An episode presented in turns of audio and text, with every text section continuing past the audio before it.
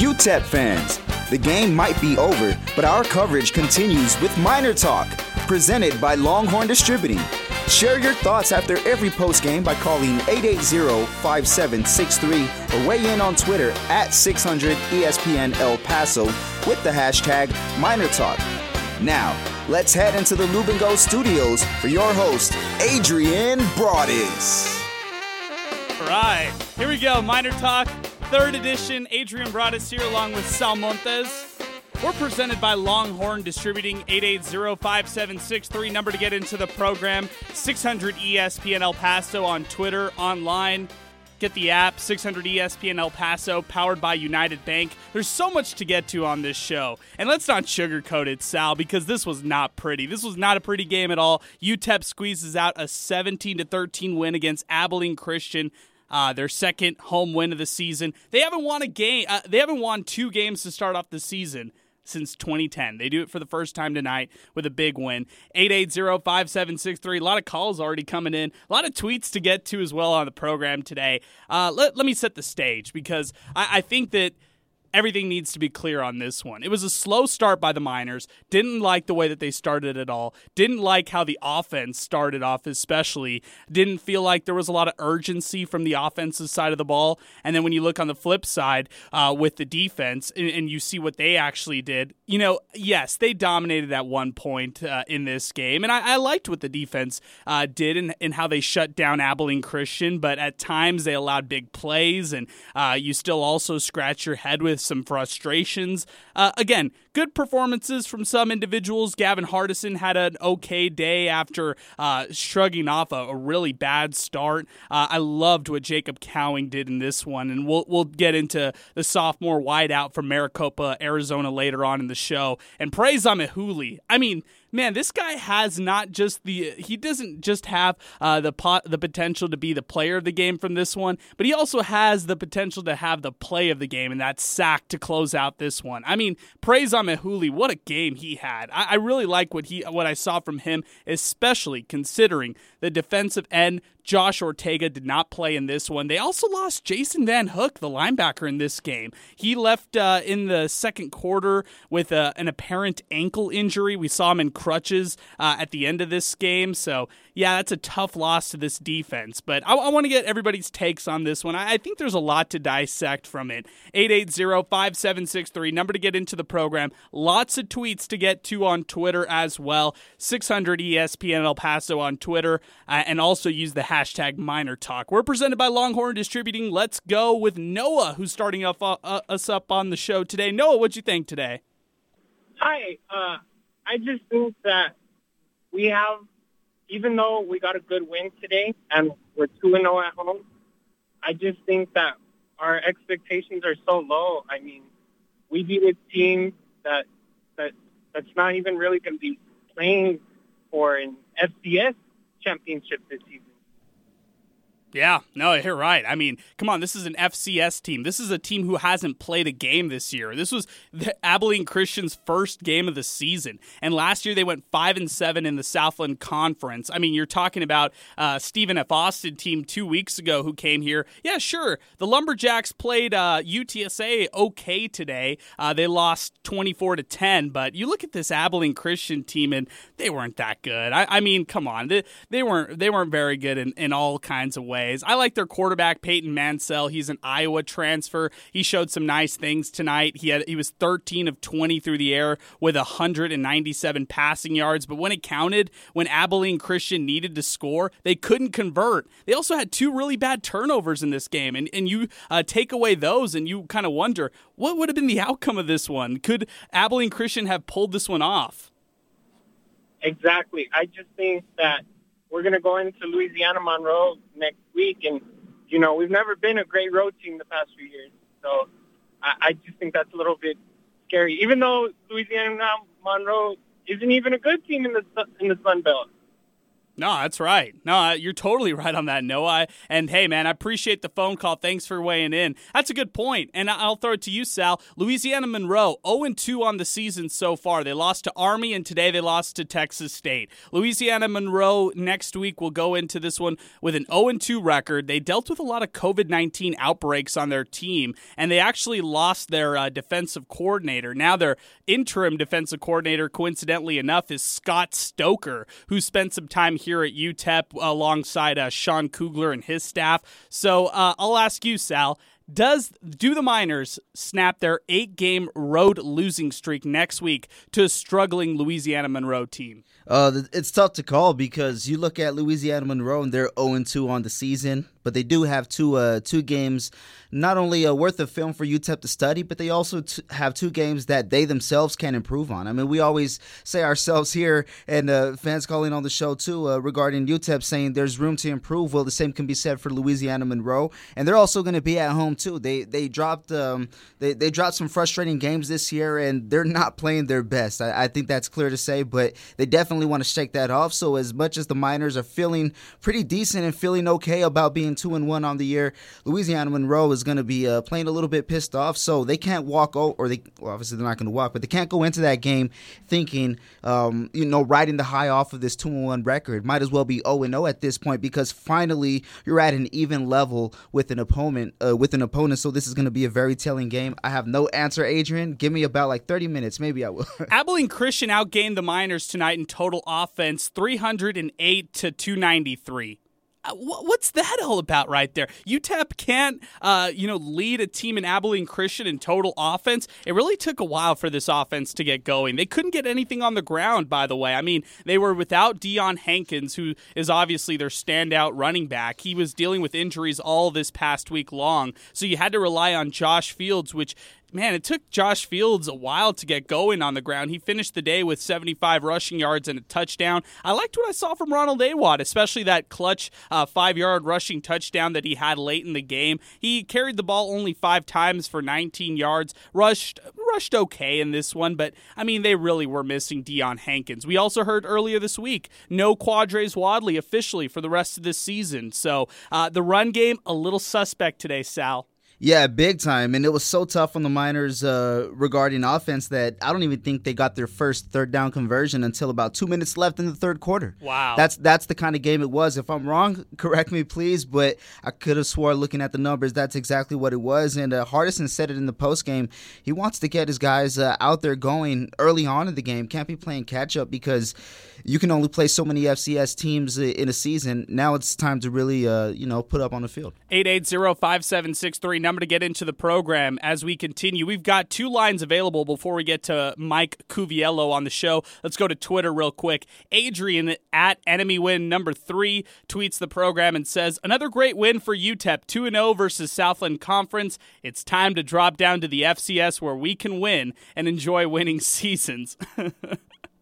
oh man. Hey, Steve on Wrestler tweets the program. I'm happy for the win, but beating a school by four points that had a five and seven record last season in the FCS doesn't give me a lot of enthusiasm.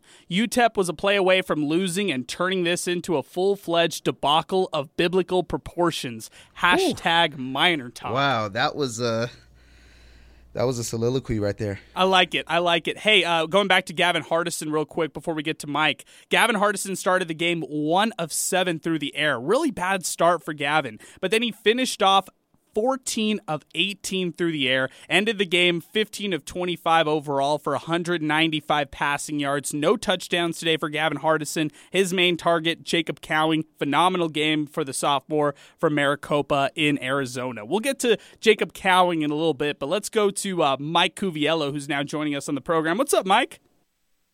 Well, we have a victory tonight, and the good news for Miner fans is we have the most victories since 2016 and the first time we've been two and one since 2014. So oh that, man, that's the good news. Man, I, I didn't realize that, but you're right. It's the first time they've won more than two games, two or more games since 2016. Yikes, Mike. You're totally right on that, though. But uh, I would tell you, if they had Clark tonight, I think UTEP would have been looking at a loss. But the one huge positive I think UTEP could take out of this game is they actually made adjustments to cover that edge because they was getting killed on the edge in that first quarter, and the defense did make adjustments, and the coach did say that they started to have a lot of telltale signs. So at least they made adjustments, and they didn't make a lot of mistakes. But I just don't understand what our offense is. I wish Yeah. somebody could. I couldn't even tell you like what it's called to be truthful. Do you have a name for this offense? Well, I don't know. I guess it's just the Kansas State model, but I, I just go to the running game because this was, let, us be honest, Mike, at the start of this year, this was a run first team. You looked how deep this running back group was, and you kind of salivated over all the weapons UTEP could throw out there. Quardraiz Wadley, Deion Hankins, Josh Fields, Ronnie Awatt, Ray Flores, Willie Eldridge, all these running backs you get really excited about because of all the, you know, the praise and, and noteworthy uh, comments that the coaching staff gave to them. And then what happens in week three? By week three, Wadley opted out of this season, not going to return officially. Deion Hankins deals with an injury all this past week, doesn't play today. Now they're having to rely on Josh Fields, who hasn't really, you know, gotten going this season so far. And you're having to rely on a guy in Ronnie Awatt who hasn't really played much at all. Today was his first career rushing touchdown of his UTEP, you know, history. That's that's what they're dealing with right now in the run game. So when you do that and when you show that on the field, then the defense realizes all you're going to do is throw the ball in this game. They, they start to protect all the receivers and, and really make it tr- uh, a lot of trouble for a guy like Gavin Hardison, who's young and hey, he's lacking in, he's lacking experience. He might throw the ball really nicely, but he's lacking some of that experience that you need as a quarterback. Yeah, Josh Fields his best game since a freshman, so that that that is a plus. I just wish we would try quit trying to get so fancy with our runs and actually have a setup where you're not. That, it seems like every time you got the quarterback making a little move at the front and then he hands off. And if I'm a defensive coordinator, I don't think our um, offensive game plan is that hard to figure out. I may be a little bit naive, but it doesn't seem that hard to figure out. So, but I am happy we won and we did make adjustments. So as a UTEP fan, we got to take what we can get now. Hopefully, we can beat a Division One team next week, and three and one. That that that's a great start, no matter no matter who we're facing. Hey, I hear you. Hey, appreciate the phone call, Mike. Thanks for getting in. 880-5763, number to get into the program. We'll take a timeout in just a second. Let's go to Twitter real quick. Jorge Arango tweets the program, wait till conference games start. UTEP won't win another game all year. Whoa. Whoa, hot take early on by Jorge Arango. No other wins for the Miners for the rest of the season. What do you think about that, Sal? Uh, I I disagree, but by the number of wins that, that I'm gonna go ahead and disagree with, it's not gonna it's not gonna be by much. I'm gonna say maybe potentially three wins uh, left on the season, but it all depends on how they uh, how they finish off the non-conference schedule and also how they open up the conference schedule to maybe the first uh, quarter of the conference. You know, I, I just don't think there are many talented teams in Conference USA right now. I don't think Louisiana Monroe is very talented at all either. But then I look at the Miners and I, I still see a lot of holes in their team, and I see a lot of ways that they need to get better. Uh, just the bottom line, they they struggle in so many areas, and I know it's a young team. I know they're inexperienced, but you've got to grow up someday. You've got to get better at times, and this is the time to do that. Joe Chacon tweets the program: slow starts in games and barely recovering against an FBS team twice this year is a coaching issue. I'm all about UTEP, but these are games that should be should put hope in Miner fans, not despair. Next week will tell us how the season goes. I agree with that. Next week will be very telling as far as what we were we are going to see for the Miners this year. So uh, we'll get to a lot more tweets, a lot more to get to here on the program. If you want to weigh in, now is the time to do it. 880-5763. Again, that's 880-KROD to get into the program. Let's take a timeout right now as you're listening to Miner Talk presented by Longhorn Distributing right here on 600 ESPN El Paso. All right, welcome back to Miner Talk. We're presented by Longhorn Distributing. Adrian Broaddus here, along with my man Sal Montes. Again, 880-5763. That's the number to get into the program as we continue. We're also at 600 ESPN El Paso on Twitter and online at 600ESPNElPaso.com where you can read all the recaps, you can read all the coverage, and everything surrounding UTEP football.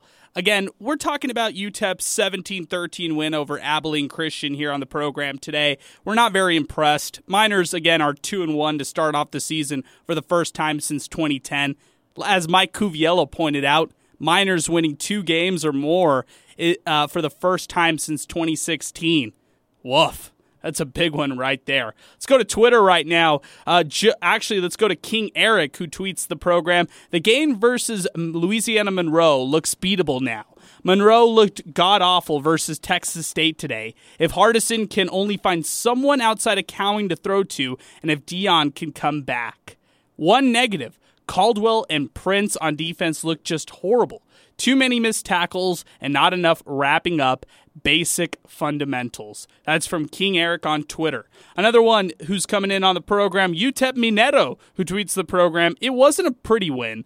Players need to be put in better positions to win. The play calling needs to get updated. And then he asks us, will the Miners fans get to see an exciting offensive team? Sal, what do you think about that one right there?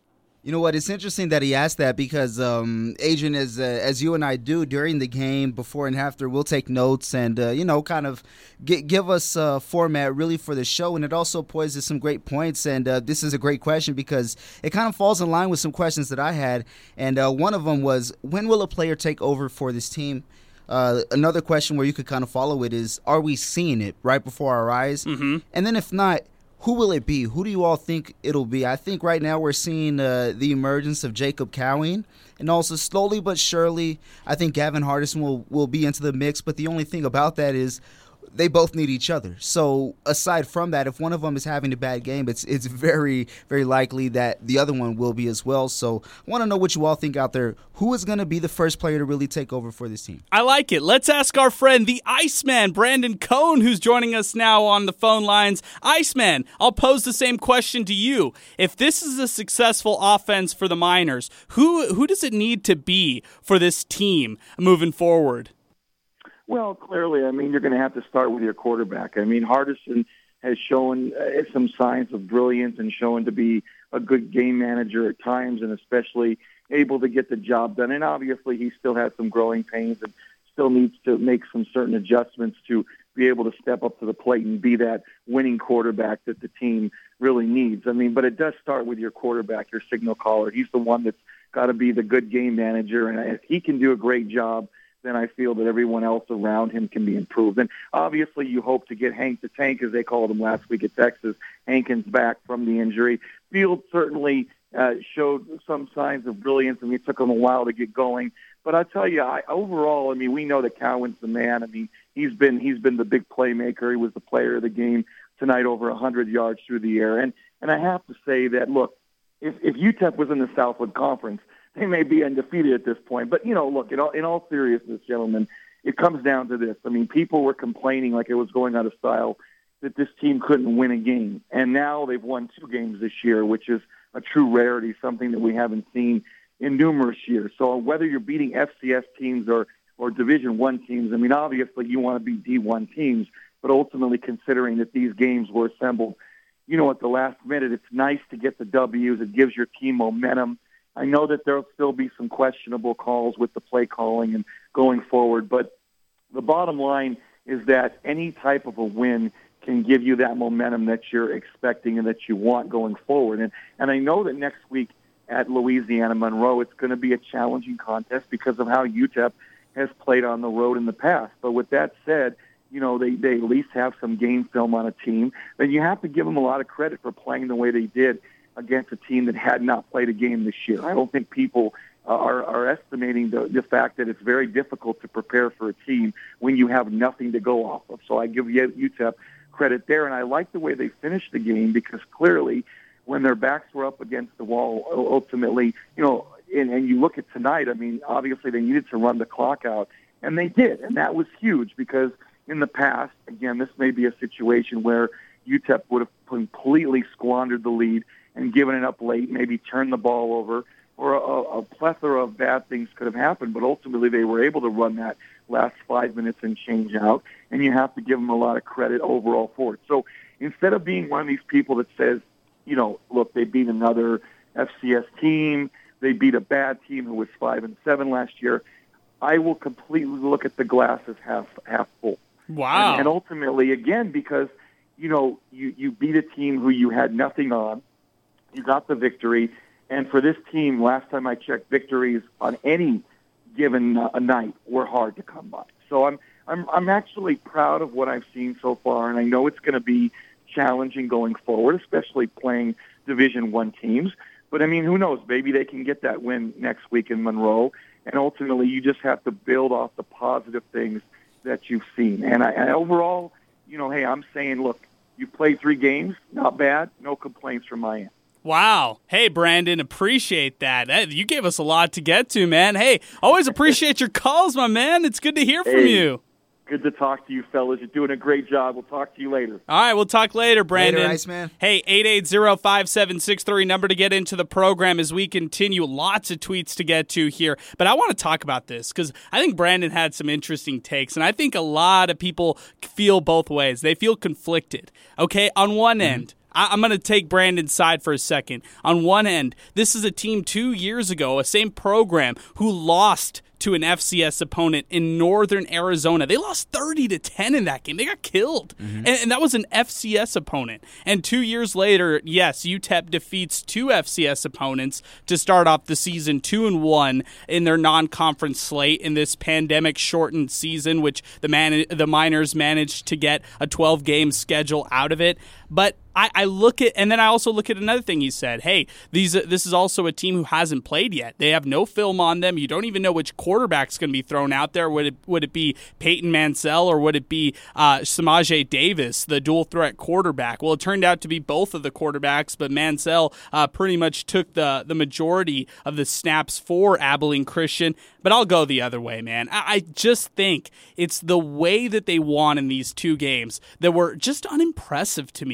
The way that they beat Stephen F. Austin 24 to 14. Yes, you like how Gavin Hardison played in his first start ever. You liked how Deion Hankins carried the ball in that game as well. His two touchdowns were great. He should have had three. But in this game, you look at the 17 to 3 and how close it was. Sal, this UTEP team has been at it for two weeks. They played mm-hmm. Texas last week. They played Stephen F. Austin the week before. They are up to game speed. Abilene Christian is small. They're an Opponent. They haven't gotten used to that college football speed that we saw today. They made mistakes. They had turnovers, and the Miners only capitalized on one of them. So I think it should have been a two score game. I really think that the Miners should have dominated more in this game. I wasn't impressed by Abilene Christian. That that gets me right back to the Miners. There's just points in this game and, and points of the season where I, I just get frustrated with this team just because of yes, I, I understand the inexperience with this group, but I just want to see a little bit more from them and I want to see them execute and, and dominate some of these opponents a little bit better. Yeah, and it's it's really frustrating when you compare it to uh, to the first week. I mean, the first week compared to this one was uh, was a lot better when you really look at it because the Miners barely squeak out in this one. It's their third straight week going up against a team where they have no film on. And and Brandon mentioned that That's earlier, true. but uh, to to do that three times in a row, I get it. But also, this is an unconventional year, so I, I guess we could kind of throw out those unconventional stats out of the window as well because you hit it right on the head for the Miners to not really look good to really win because it was more Abilene Christian being unable to convert on their end. Uh, I, I think the Miners had some solid stops, but you look at the number of opportunities that Abilene Christian had, and they just weren't doing it. And uh, just looking at some of the tweets in the game, a lot of people crediting Abilene Christian's play calling. It, it's kind of like they switched playbooks for a little bit with very vanilla offensive play calling. So for the Miners to really squeak by on a on a technicality by um, by the other team is very alarming because now you're not you don't have any more FCS teams. This is the point in the season where you either got to start whooping some ass or you're going to get your ass whooped. It's one of the two. 880-5763 number to get into the program. Let's go back to Twitter right now. Anthony tweets the program right now. We need to get more creative play calling, not just draws up the middle, sweeps to Cowing or get Willie Eldridge involved. RPO needs to be used a lot more. And then he follows it up by saying this. I really feel like this team could be good if we had smart, aggressive, good play calling coach, which we don't.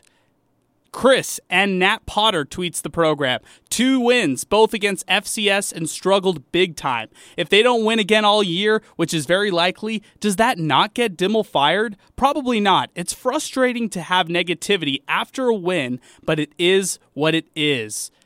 880-5763 number to get into the program. Alexa at Westside915 tweets the program. I think a win from UTEP is always special and rare. I know it was against Abilene Christian, but I think expectations for UTEP football is maybe at its lowest ever. The struggle is always going to be there. Let's just enjoy the 2 and 1 record. Go Miners. Augustine follows that tweet up by saying, It's just so disappointing that people will call in and say that it's a good effort it's so ah, it's so disappointing that people in this town love mediocrity. Jonathan Byers tweets the program and he says this No, this was last year.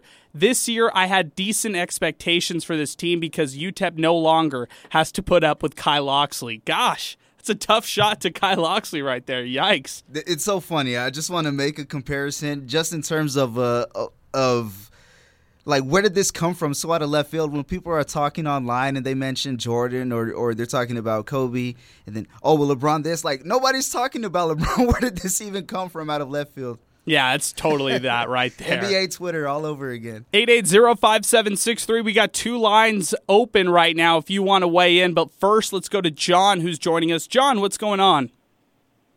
Yeah, I just wanted to say something. That last caller, what with Brandon, what a load of crap proud of this team. This team sucks, dude. That's all I got to say. Appreciate the phone call, John. Thanks for getting in.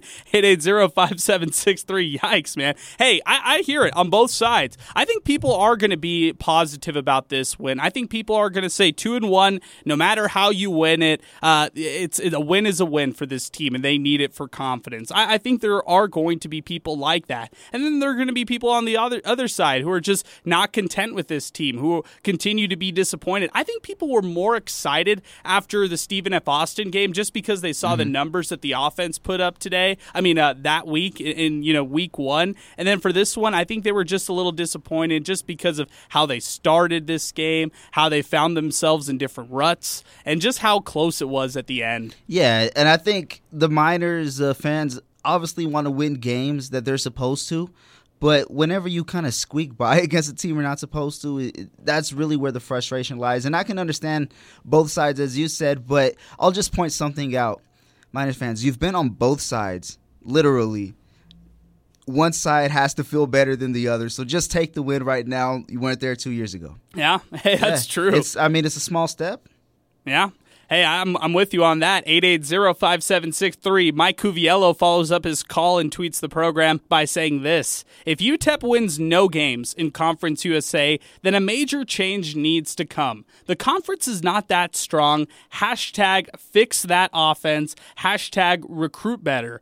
Pinky tweets the program and says this I agree so much with your callers and Twitter comments. They are saying, saying everything that I would be saying right now. Slow offensive start, not good. Offense, defense, and coaching, still very questionable. UTEP wins. Yeah, put this one under the ugly category. That one coming from Jaime on Twitter. And if you want to tweet the program, you could do so at, at 600 ESPN El Paso. You could also uh, hashtag Miner Talk, and we'll read those tweets as well. Uh, Joe Chacon tweets the program. Cowing is the man. Hardison will get it to him. These guys are the real deal. Dimel needs to find a way to connect the dots. 8805763. Let's go to Eddie Morelos, who's joining us on the phone lines. What's up, Eddie? Oh, you know, we got through another game, Adrian, and uh, Miners won. Tweet that. Wow. Hey, hey, are you on the glass half full or glass half empty kind of side of things?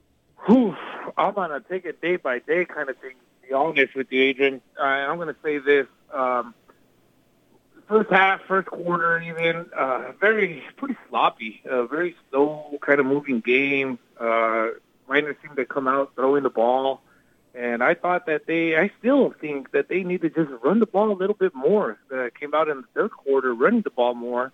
Had a really good drive to get down to uh, scoring territory, and then they didn't put it in the into the end zone. Mm-hmm. Um, and so that's why I, I just know that they have a really good running back uh, core, and I feel that they should really take advantage of that and use it, you know, to you know use it more and more. Uh, open up that pass game. So we'll see how, how kind of what kind of adjustments they make against uh, Monroe because I think that they have a chance. I think they have a chance against Monroe, and when what we see from from the Miners against Louisiana Monroe, I think that's what we'll see the rest of the year. Yeah, I, I kind of think that that's the that's the barometer, right? That's where we're going to find out what kind of team this UTEP uh, group really is and how they perform against Louisiana Monroe, who's struggled in two games. They lost to Army, they got killed in that one. Then they also got crushed pretty much today to, to Texas State. So I, I don't think there's any excuse for that game. That's a very winnable game if you are a competent F- FBS opponent. And I think that the Miners can do it. I, I mean, really, we've seen flashes flashes of, of greatness from this offense, uh, at least from the first game. I, we've seen it in small samples, granted, and against uh, far less quality opponents. But if Gavin Hardison can put it together, if they have a healthy Deion Hankins, if they have a you know a receiving group that uh, continues to catch balls and be consistent like Jacob Cowing and Justin Garrett have been, I don't see any reason why they can't beat Louisiana Monroe next week on the road. You're right, Adrian, and they got to catch the ball you did say something. They got to catch balls. There was a, quite a few drop balls in that first quarter. I, even, I believe even in that first drive, mm-hmm. I could have had that drive going.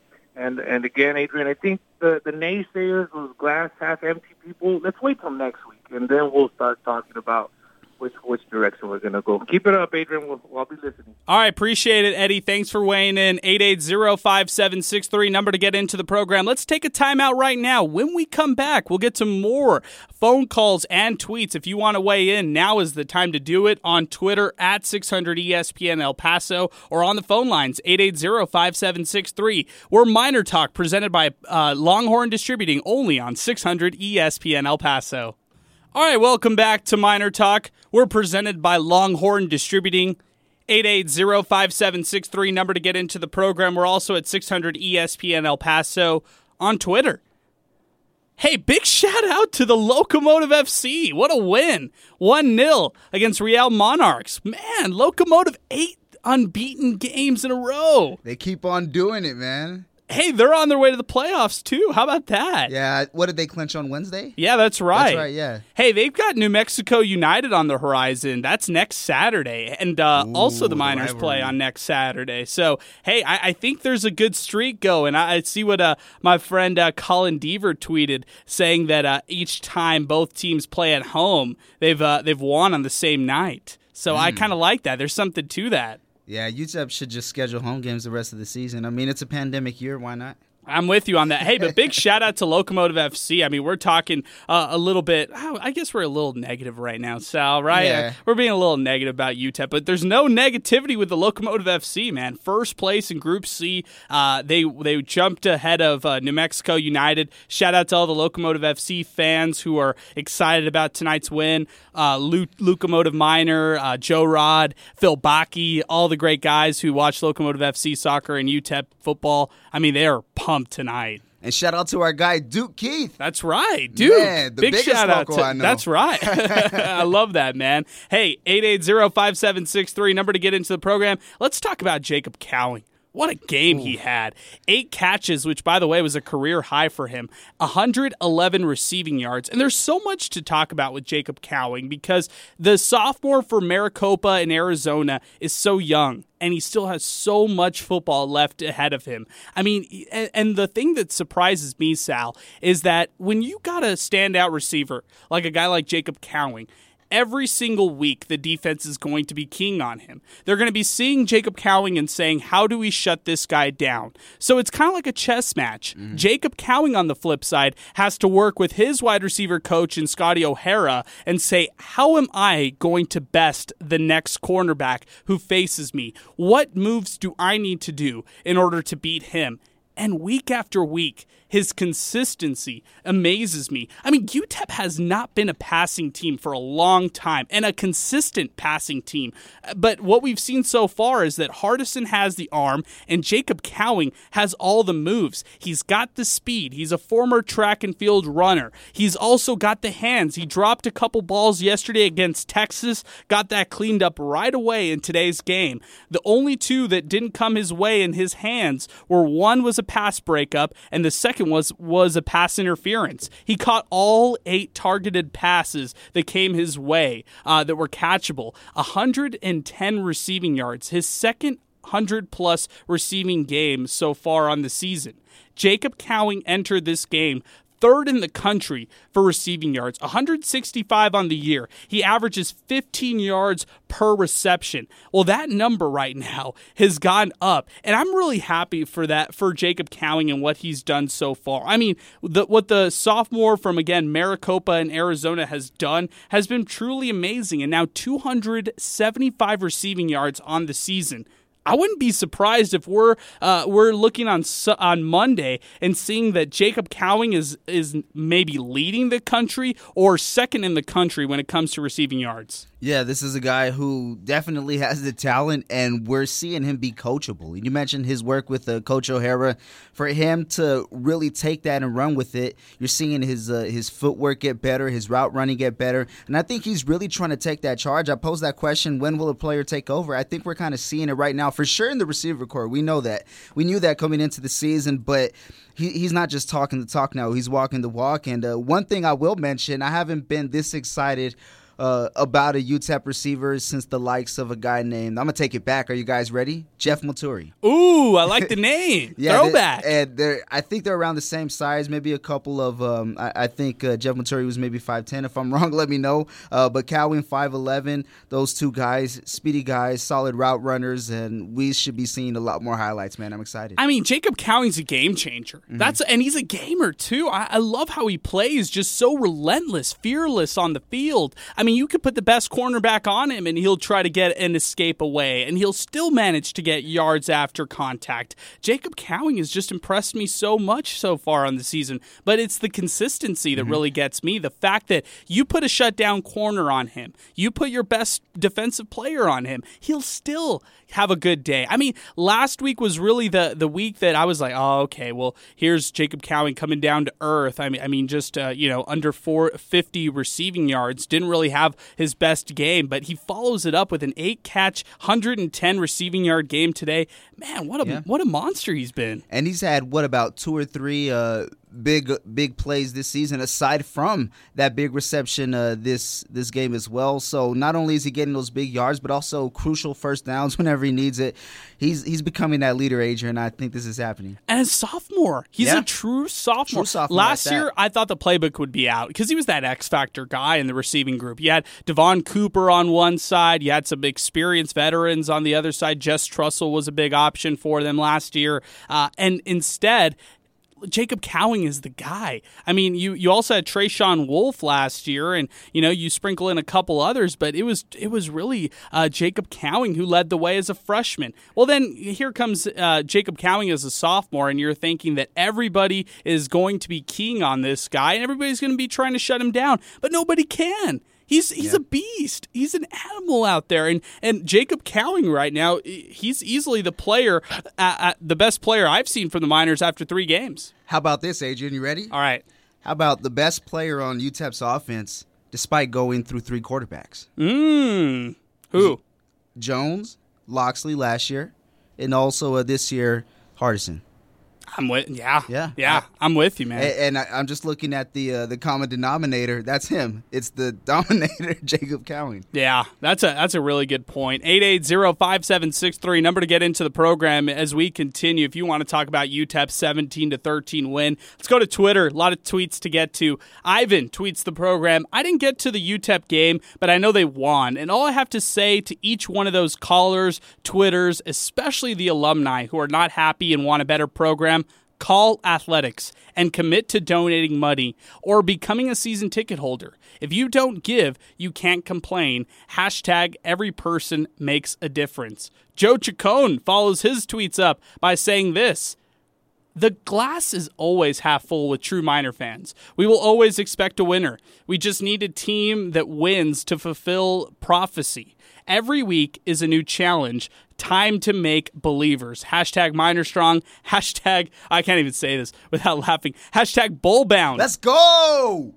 I'm down. Let's go. Punch your ticket, man. Augustine conti- continues on Twitter by saying this If UTEP continues to struggle, will Hardison and Cowing stay? Hashtag transfer portal. What do you think about that, Sal? I think he's in the kitchen like a kid who's just throwing food up at the top, trying to see if something sticks to the ceiling. I'm with you on that. Hey, you're you have a great opportunity here. I talked to Jacob Cowing two weeks ago on the program, and I was just asking him, you know, what about UTEP drew you here? He was telling me that UTEP was really the only team that gave him a chance. And I was like, what?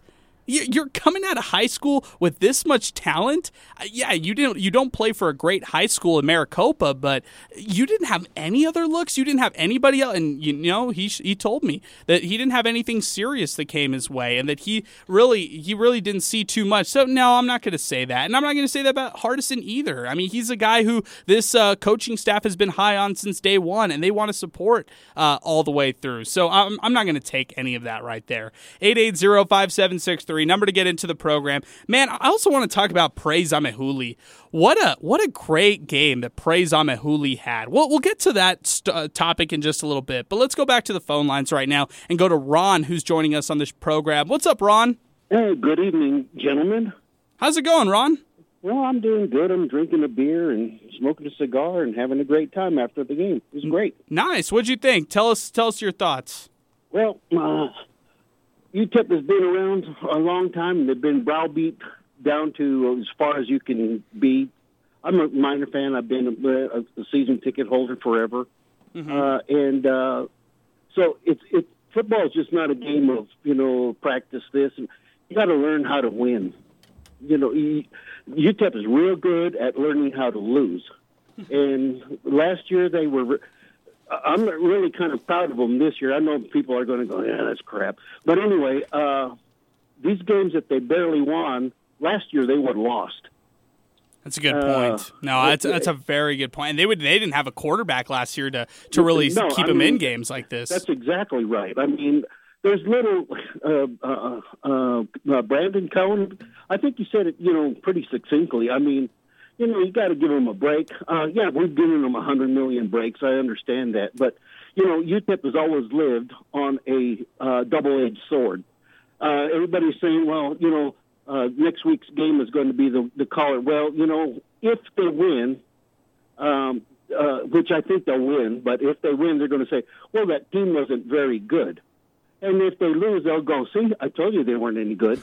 So it's always been the double-edged sword for, you know, yeah. for the UTEP football team. It's just a matter of you got to teach these boys not just, you know, tackling and blocking and this and passing and catching, and you got to teach them how to win. I mean, it, I mean, mental game of football is a, a big part of football, and you know that's about all I have to say. You know, uh, thank you for listening to me. Hey, appreciate that, Ron. Thanks for getting into the program. 880-5763 number to get into the program. He's right. I mean, it's it's always kind of that thing, Sal, where where people on this show they they call and they think either way. They're either very hot on one side or very against on the other side. And you know, it it just seems like th- there's just not really a middle ground right now because there's so much uncertainty with this team.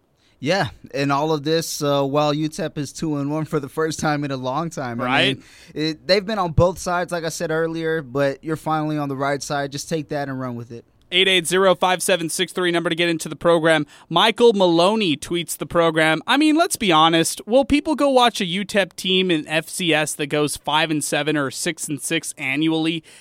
ACU is not a good FCS team. UTEP needs to find a way to get better while staying in FBS. Going to FCS would be an all-time low for the program. Let's let's just stop that. T- I mean, it's not going to happen. This is all the hypotheticals. This is all the It's the rabbit hole, the conspiracy theories. that they need to drop to FCS so they could win more and that more people Yeah. would go. No, no, that's not going to happen. You lose money by dropping down to FCS. Even if you're competitive, even if you're able to get some of these wins, you lose all the recruiting that you would get. You lose all the notoriety that your program would have. No, let's not let's not go down that hole. Eh, people think UTEP football has been bad over the years, and they're right, but it would be extremely worse if Oh, they were yeah. to drop down, significantly worse. 880-5763 back to praise Amaewhule. Man, what a game he had. He's so fun to watch, right, yeah. Sal? Yeah, fun to watch, also fun to listen to. This is a guy who was the special feature, uh, the the special feature pregame interview with John Teicher. This is a man who was excited. You could tell he has a passion for the game, has a passion to uh, put on the Miner uniform as well. He said it's an honor to be at UTEP and to be uh, one of the guys on the team that uh, they look up to. He didn't say that specifically, but he's one of the leaders on the team, and he's happy and honored to be in that position. And uh, one of his goals, also, I just want to point this out. One of his goals, he said, is to lead the conference in sacks. Well, he he got one today, so if he can keep this up, the Miners can get that pass rush going. If he's the anchor on it, like I think he is, um, he has a chance to to get towards the number of a sack per game. Okay, this is really interesting because you bring up a lot of good points. Let's set the stage really quick because Yeah. I think it's really important. The pass rush for UTEP has been non-existent all the way back to last year. They they were in the bottom 5 in all of the country when it comes to sacking the quarterback. They just couldn't put pressure as a team on the quarterback. And I asked Dana Dimel, I asked this defense all the time, you know, what is it what are you guys going to try to do to get pressure on the quarterback? And I don't think they did necessarily an amazing job today at doing so. You also saw what uh, you also saw what they did, you know, in the previous two weeks, and and actually the first game they had one sack late in the game. It was Jadrian Taylor who got a sack late, and then last week no sacks against Texas. So today the lone sack comes from Praise Amaewhule. Going back a little bit more on the defensive line, Josh Ortega, starting defensive end on the opposite side of Praise Amaewhule, was out for this game. So the Miners were uh, without one of their best uh, defensive edge rushers in this one. They had to throw in guys like Jadrian Taylor. They had Kelton Moss d- uh, down low, and you know just trying to rotate uh, among other players on their defensive line. Uh, you, you know, you even saw Keenan Stewart, of course, playing for the Miners. But what Praise Amaewhule did today was a statement game, and I was waiting for this all season long. In, these first two games, I was waiting for Praise Amaewhule to have one of these breakout games because the former all freshman Conference USA player from last year really emerged in this one tonight. He started up with two pass breakups that I thought were great. I mean, he swats these passes on the defensive front, and, and you're thinking to yourself, man, this guy has an amazing wingspan. This guy is so valuable to this defensive front, and he anchored the way throughout this whole game without Josh Ortega and with just a three man rush. I mean, we talked all offseason long about how they were going to be a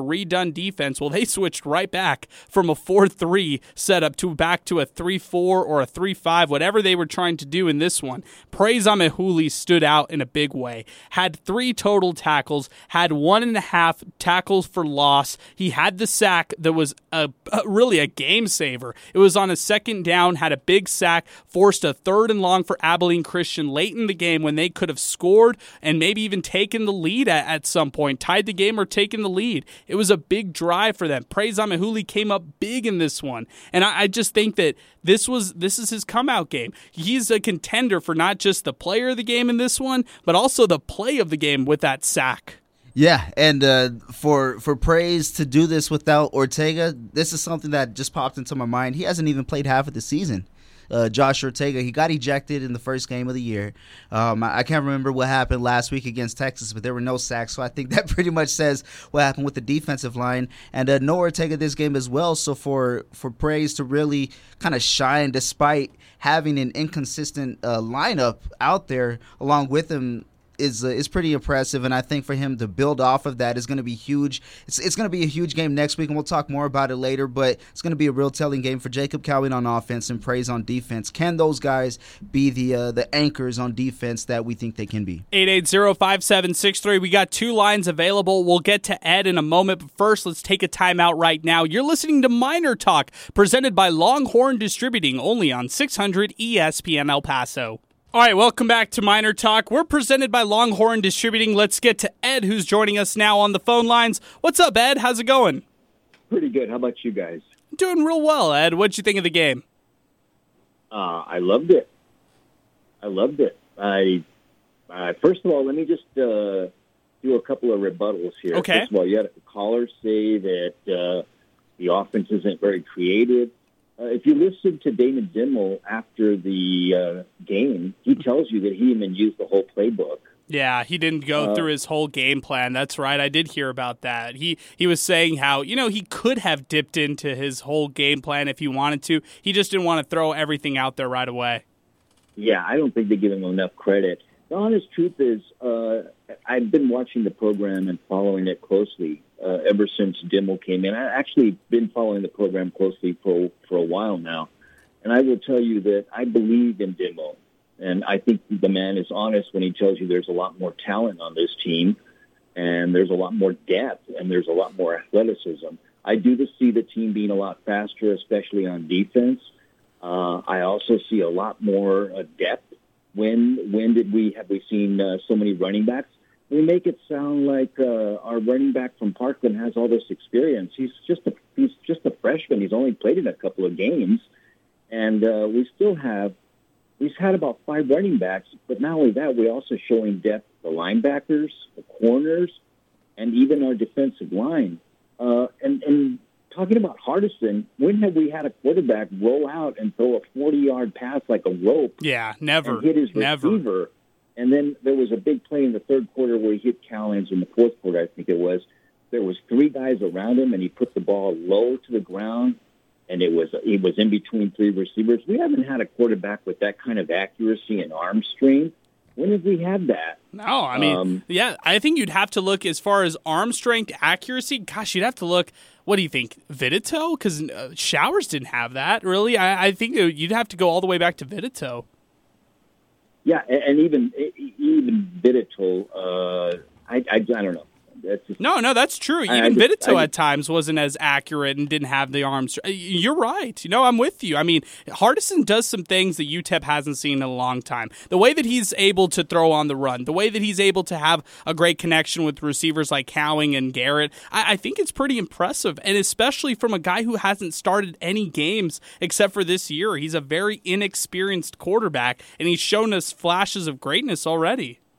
And the other thing is, many times did he throw the ball purposely out of bounds? He showed the maturity to throw the ball away when he saw there was there was the coverage was good. I mean, we we haven't seen that. A lot of quarterbacks just try to force the ball. I'm going to say this right now. I've seen a lot of improvement uh, to make me very enthusiastic about the rest of the season. So I'm going to make a bet with you guys. Okay, let's I'm do gonna, it. I'm going to bet you guys a big burger over here at the Steakhouse Burger, the one on Montana. Uh, so I'm going to bet you guys. I was going to say 80%, but I figure there's nine games left. I'm going to go out and say that UTEP will be competitive in six of their last nine games. Wow. And my okay, so I want you to write this. down. I'm writing this Write down right here. Ed okay? is saying this. But here's the key: to be considered competitive, in my opinion, means that it has to be in the middle of the fourth quarter. So that leaves us with what six minutes left, hmm and UTEP has to be within a field goal or a touchdown of tying the game or winning the game. That would be considered competitive for me. So Hey Ed, I'll give that. you a score. I'll give you a score in this one, maybe even a two-score game if you want to argue it. I'll I'll be as as generous as possible as far as co- competitive because I think this is a good bet. I wonder if UTEP can be competitive in six to, uh, of their last nine games. I think this is a really good bet. I'm gonna go the up opposite way. I like this one. I I really think this is gonna be a good one. Yeah, I, I, I, but I don't want you to give anything like that movie. Remember that movie Silver Lining, where they were talking about that big bet with the Cowboys? Remember that movie? Oh, and the guy says, "You're crazy." Well, I just, I'm just going to tell you, halfway through the fourth quarter, we're within a touchdown or a field goal of winning or tying the game. That would be considered competitive. Six of the last nine games. Okay, if you win, I'll get you a, a nice family pack from our great sponsors at Taco Avocado. How about that? That sound that that sound like a good plan? Yeah, and if I lose, I'll meet you guys at the Steak Burger on Airways, and I'll buy you a burger. How's that? that sounds great, Ed. Hey, appreciate the phone call, appreciate the bet, and uh, thanks for weighing in as always. 880-5763, number to get into the program. We got a bet on the line, Sal. I Oh, like man. I like it. You know what though? I think I kind of want to get the tacos either way.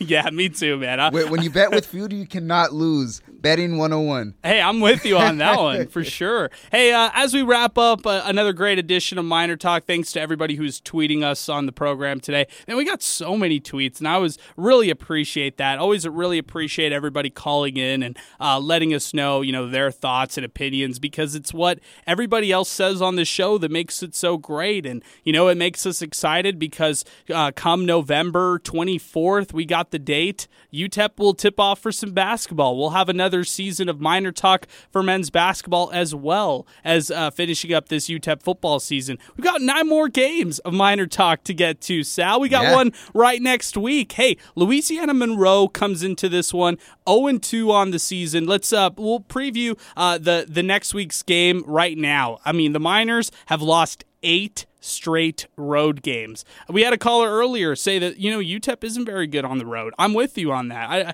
they're not a very good visiting team when you look at what they've done historically. And gosh, they got killed against Texas just uh, last week, 59 to three on the road. Uh, but again, competitive advantages kind of go out the window when it comes to uh, home field advantage, just because we don't see as much fan attendance. Mm-hmm. The the big the big difference is just the travel and the stay. I, I guess as far as you know what somebody's going to be, uh, uh, I guess, doing as far as the, the road travel goes. But I haven't been impressed at all by the Warhawks. They've got uh, Scott Stoker, former uh, UTEP defensive coordinator, who's now their interim defensive coordinator over at Louisiana Monroe. I think this is a winnable game, Sal. They, I, yeah. I'm, I'm saying that UTEP should win this one. Yeah, I think so too. It's uh, it's going to be tough, especially when uh, the Miners are really going up against the probably the the best defender of all time, and that's the Central Time Zone.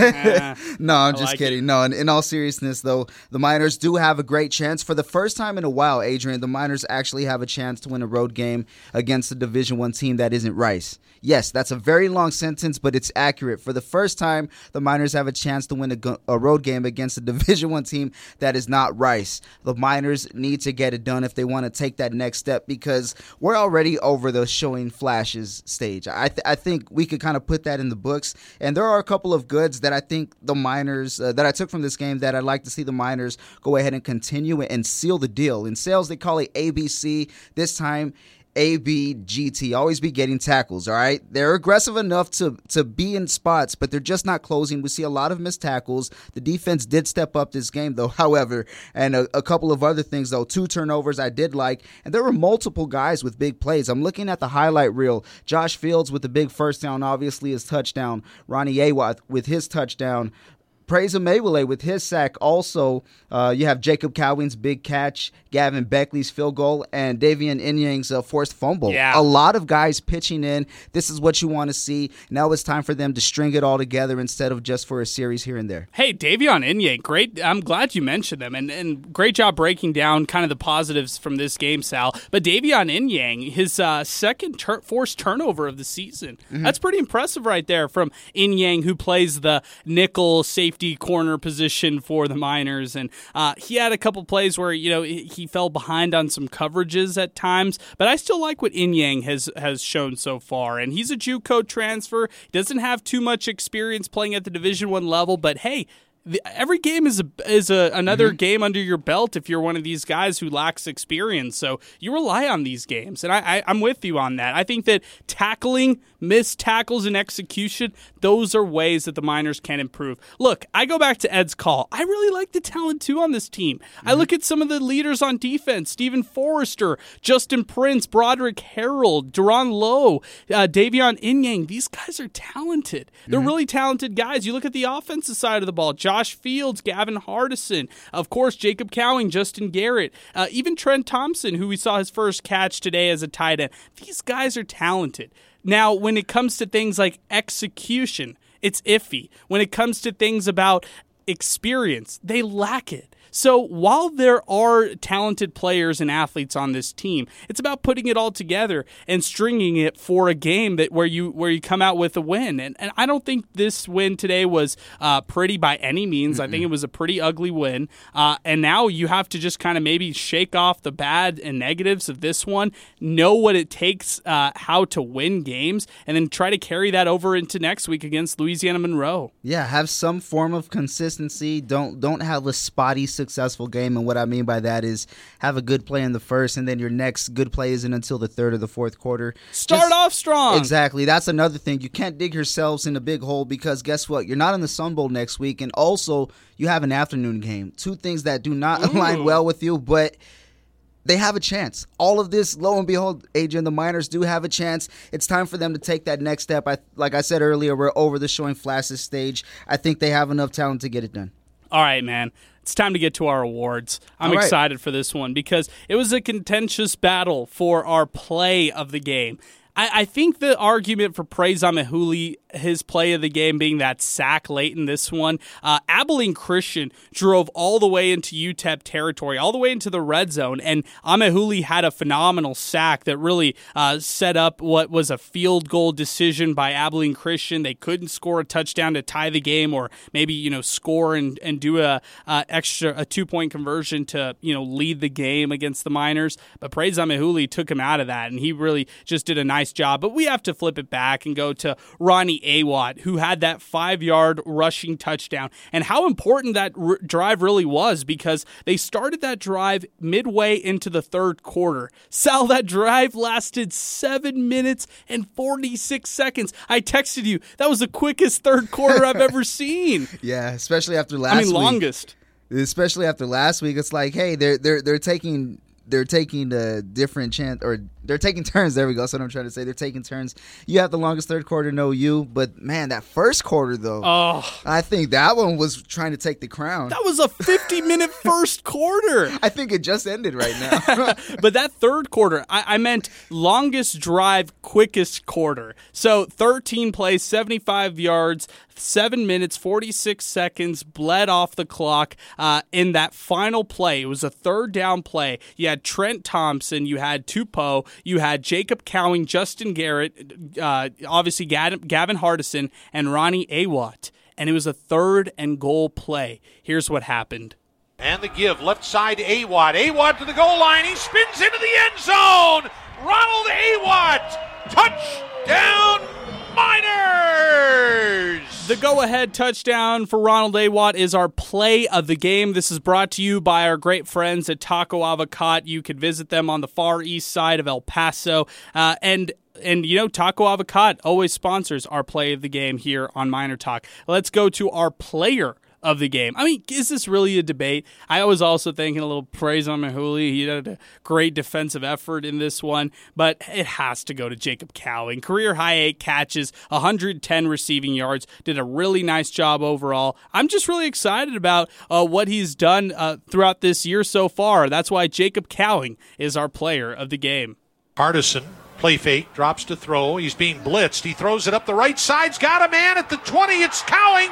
10. He's going to be out of bounds just shy of the five yard line. It'll be first and goal. Jacob Cowing, the sophomore from Maricopa, Arizona, coming up big. Player of the game presented by the Oscar Arieta Allstate Agency, the official insurance agent of the UTEP Miners. You can call them at any of their five locations at 400 6000. That's the Oscar Arieta Allstate Agency, who sponsors our player of the game. Sal, that's going to wrap us up for uh, edition three of Miner Talk. Adrian, two and one going into week four. How does that sound? Well, it sounds like they should have done it. It's two FCS opponents, I'll, right? I'll, I'll, take it, man. It's it's uh, it's another good one in the books. The Miners able to come out on top, and uh, UL Monroe next week. We'll do our research. We'll have a lot of great stuff for you guys next week. hey, we'll cook well. we'll cook up the heat next week That's for right. uh, Louisiana Monroe. We're going to be watching it from the studios because it's a road game, so we're excited about that. It's an afternoon game too, like you pointed out. Should we get a should we get some fried chicken from a franchise that's in the state of Louisiana just in honor of the game? Ooh, that's a that's a really good idea. I like that that one too, man. But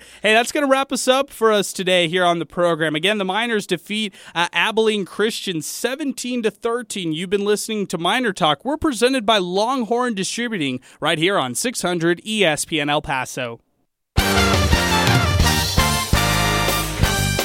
You've been listening to Miner Talk, presented by Longhorn Distributing. Join us after every UTEP broadcast on your home for Miner sports, 600 ESPN El Paso.